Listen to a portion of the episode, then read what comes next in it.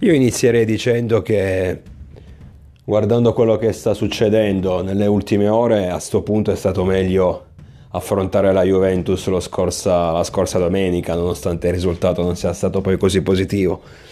Perché l'avessimo magari affrontata fra due o tre settimane, ci trovavamo davanti Vlaovic e lì la situazione cambiava.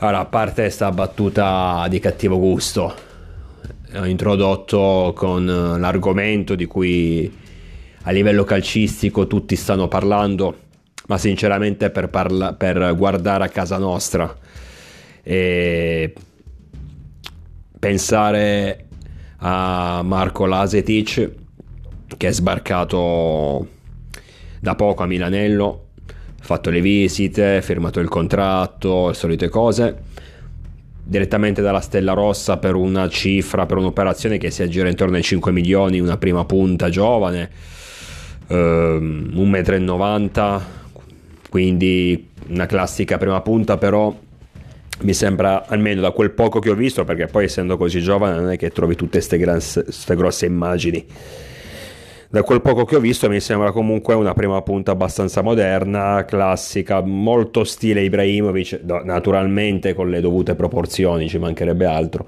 nel senso che anche nonostante il fisico è anche abbastanza tecnico. Quindi mm, vediamo.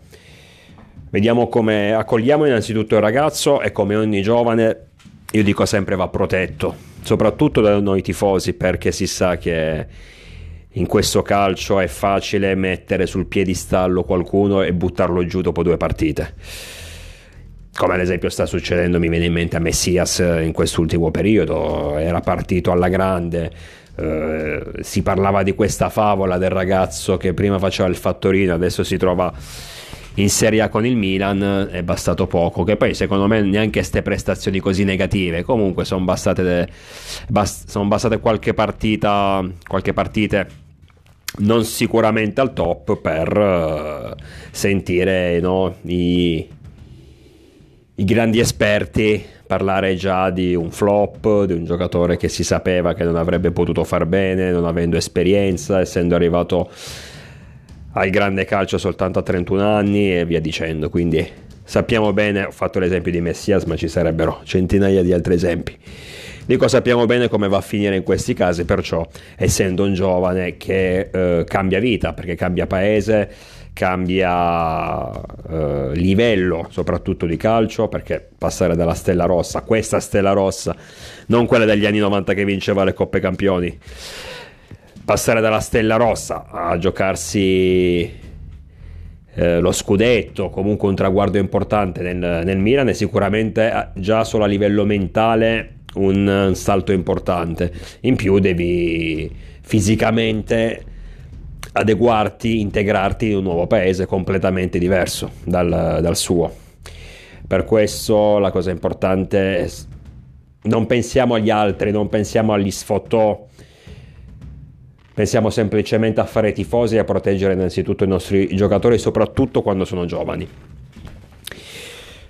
Adesso andando a livello tecnico, l'operazione come la vedo?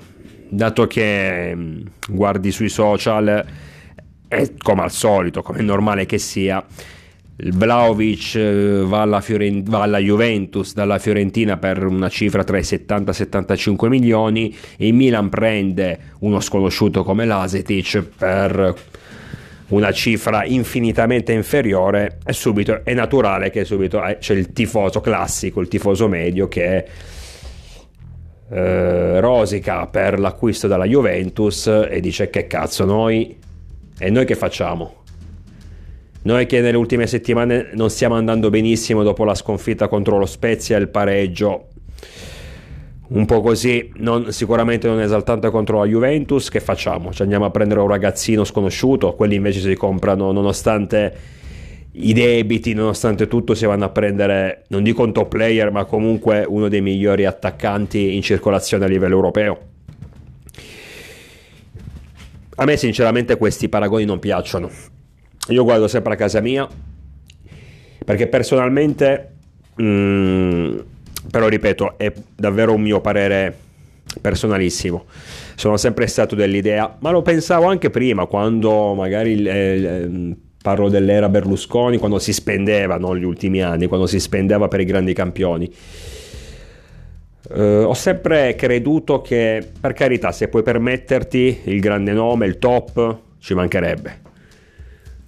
E ben venga assolutamente, è normale che un giocatore, basta spesso un giocatore importante e ne vale tre normali, questo è sicuro. Però sono anche dell'opinione che uh, in Europa uh, vediamo spesso e volentieri, ma anche in, in altri paesi extraeuropei, grandi campioni o comunque non grandi campioni, per carità un campione deve dimostrarlo, deve vincere negli anni. Dico grandi talenti che poi vanno puntualmente in squadre inglesi o il Paris Saint Germain di turno o il Barcellona o Real Madrid per cifre dai 80, 100, 200 milioni.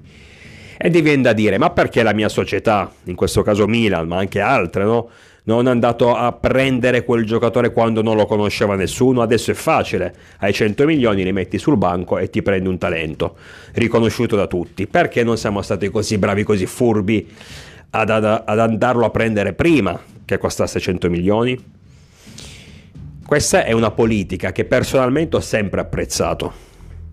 Io già non mi faccio esaltare più di tanto dal calciomercato in generale perché io lo dico sempre, i giocatori, chiunque siano, mi devono dimostrare sul campo di avere valore. Troppe volte ho visto fenomeni strapagati. Ma mi viene in mente il primissimo che mi viene in mente è Clivert, ma ce ne sono tanti altri. Comunque, fenomeni strapagati scendere in campo ed erano imbarazzanti. Come ho visto tanti altri giocatori che nessuno conosceva, che nessuno calcolava, il cui cartellino aveva un prezzo ridicolo, scendere in campo e fare il suo degnissimo, degnissimo lavoro e mi viene in mente ad esempio, dico io, dai, Salemaker. Ma lo stesso Leao, Leao l'avevamo preso Porto, in Portogallo nel, nell'estate 2019 se non sbaglio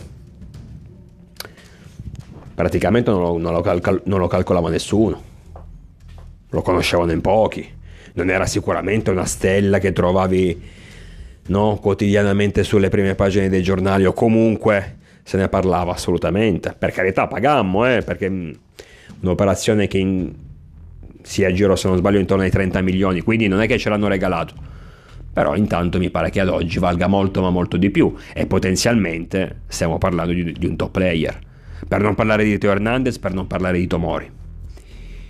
Per questo ho sempre creduto che le operazioni, anche fatte sotto traccia, anche andando a prendere il giocatore che sta iniziando a germogliare ma non è ancora un vero campione, ma, ma ti sta, di, sta, dimostrando di avere delle potenzialità, è l'operazione migliore.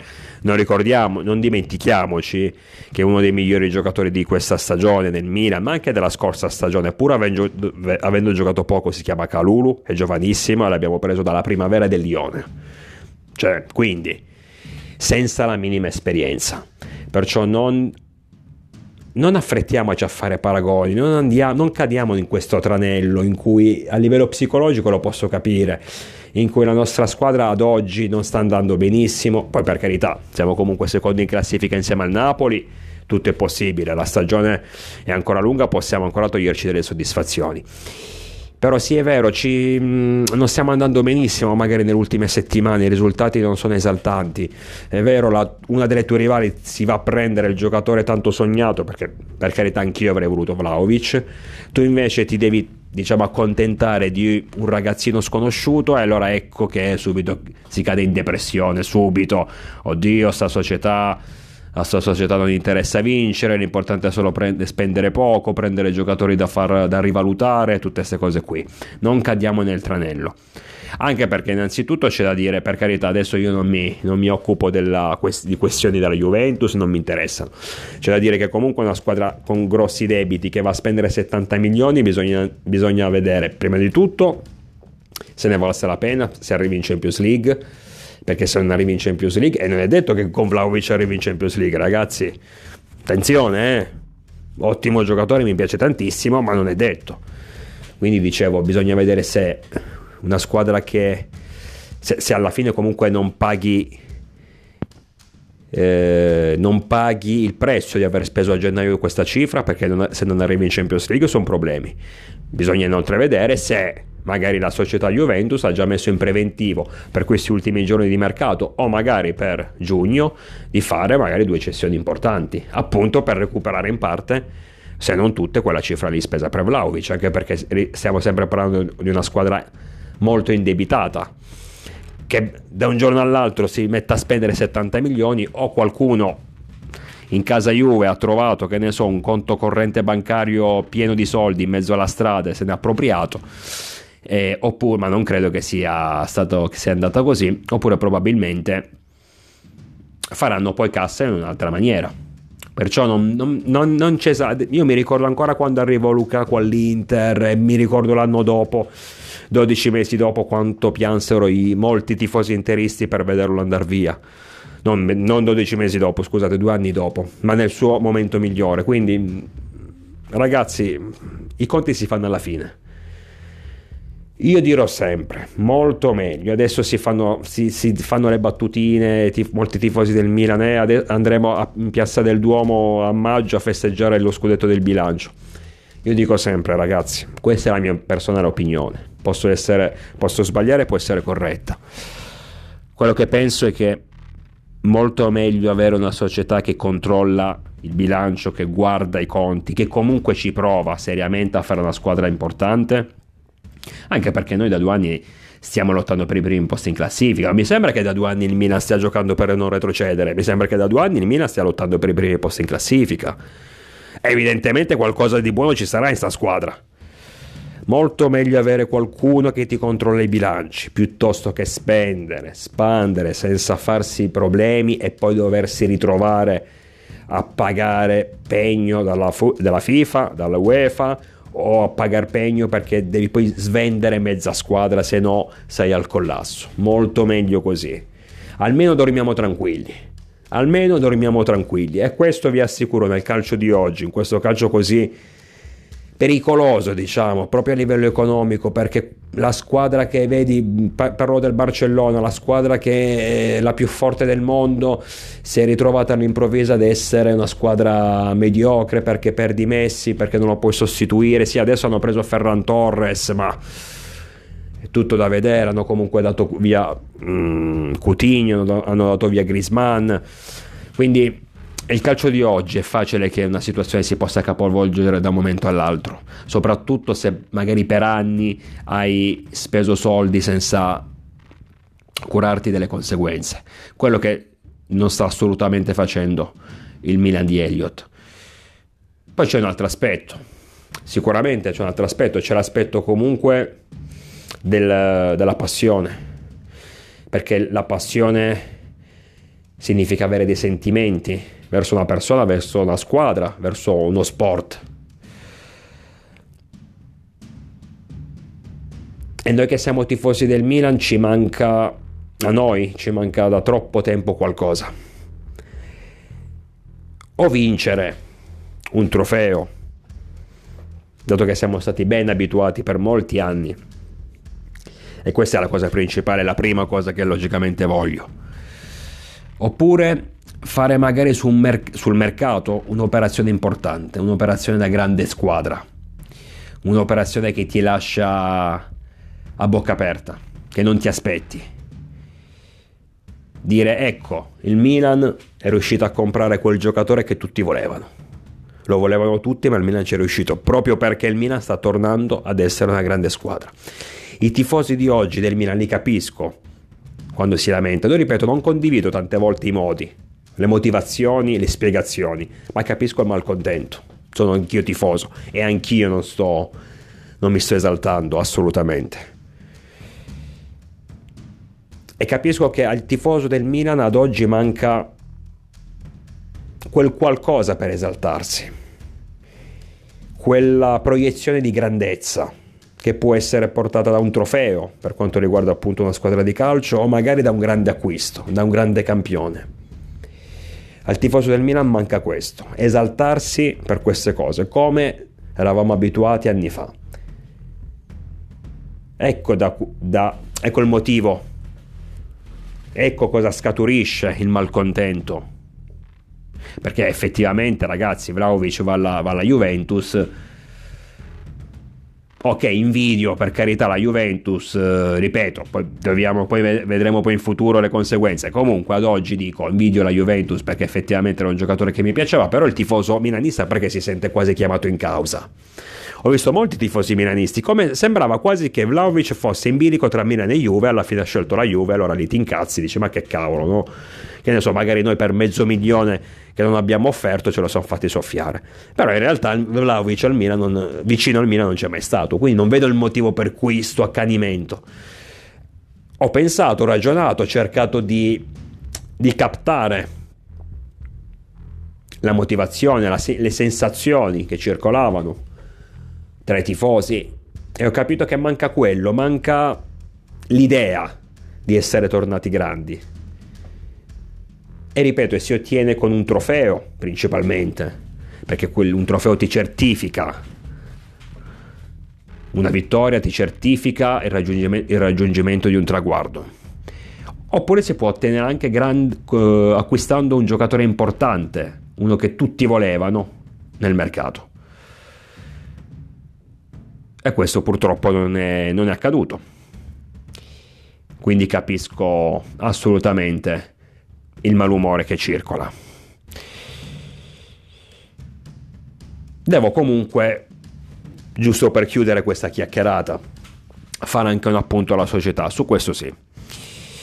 Perché ora a parte gli umori dei tifosi, il malcontento della maggior parte, lasciando, mettendo da parte un attimo l'acquisto di Marco Lasetic che ripeto a me piace come idea ripeto il giocatore lo vi- non lo conoscevo assolutamente ho visto alcune immagini ma è poi naturale che soprattutto su youtube ti vedi solo le cose belle di un giocatore. Difficilmente ti fanno vedere le cazzate. Comunque le, le immagini mi sono piaciute mi sembra come detto un giocatore fisico ma anche tecnico. Sono operazioni interessanti oddio. Ero contento che quando arrivò Hauge, vi ricordate, dalla Bodo Glimt per 5 milioni, che sembrava possibile, un possibile astronascente, poi qualche mese dopo eh, l'abbiamo visto andare via all'Eintracht Francoforte. Spero che almeno per l'Asetic l'idea della società non sia questa.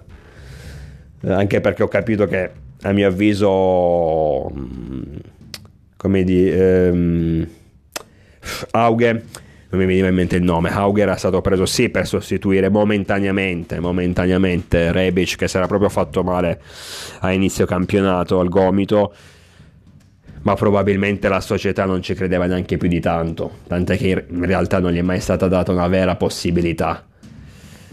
A parte il primissimo periodo, se poi vi ricordate, ad un certo punto è praticamente scomparso dai radar. Quindi quella fu un'operazione last minute un po' un tappabuchi. Spero che invece per l'Asetic ci sia stato un... Uh, la società sia, si sia convinta del ragazzo si, eh, e ci crede davvero. Poi dobbiamo anche ricordare che comunque prende il posto di Pietro Pellegri, che alla fine di tutto è andato, è andato dal, al Torino. Uh, sempre di proprietà del Monaco, ma girato al Torino se non sbaglio per 18 mesi. Quindi di, di sicuro ad oggi ci abbiamo guadagnato anche perché Pellegrini non giocava mai, era sempre spaccato. Se questo qui non si spacca pure lui, come tanto capita sempre a Milanello, in teoria almeno fisica, numericamente ci abbiamo guadagnato. Adesso un sostituto giovane di Ibra e, e Giroud ce l'abbiamo. Prima c'era solo nella, nella nel sito del Milan, no? Sarebbe presente il sito del Milan no? dove c'è tutta la rosa della stagione in corso. Ecco, lì era presente Pellegrini. Per il resto, tra allenamenti e campo non, non esisteva. Invece, perciò solo per quello abbiamo già guadagnato qualcosa. Comunque, dicevo, a parte tutto, devo fare sicuramente un appunto alla società. Su questo non mi è piaciuta anche se avevo fatto, un precedente pod- mm, avevo fatto un precedente podcast in cui in parte parlavo di questo argomento, ossia il sostituto difensivo. E dicevo, beh ragazzi, però in realtà se Calulu, che secondo me deve avere chance perché ha, ha delle qualità del talento, continua a far bene, e se lo stesso Gabbia, diciamo la sua sporca figura la fa, non vedo il motivo per cui si debba per forza andare su un, uh, su un difensore centrale a gennaio. Non avevo fatto però i conti innanzitutto con gli infortuni, col Covid infortuni che adesso hanno colpito principalmente Tomori, eh, Romagnoli adesso è, è, ritornato.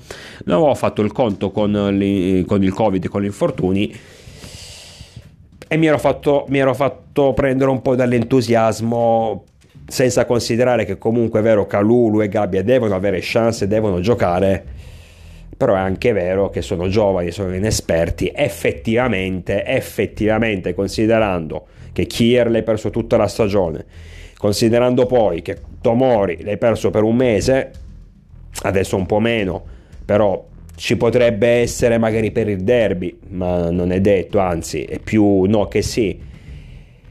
Siamo al ne abbiamo oggi esattamente 26 gennaio, quindi a pochissimi giorni dalla chiusura del mercato. Kier si è fatto male cos'era? Novembre, dicembre al massimo, se non sbaglio, contro il Genoa.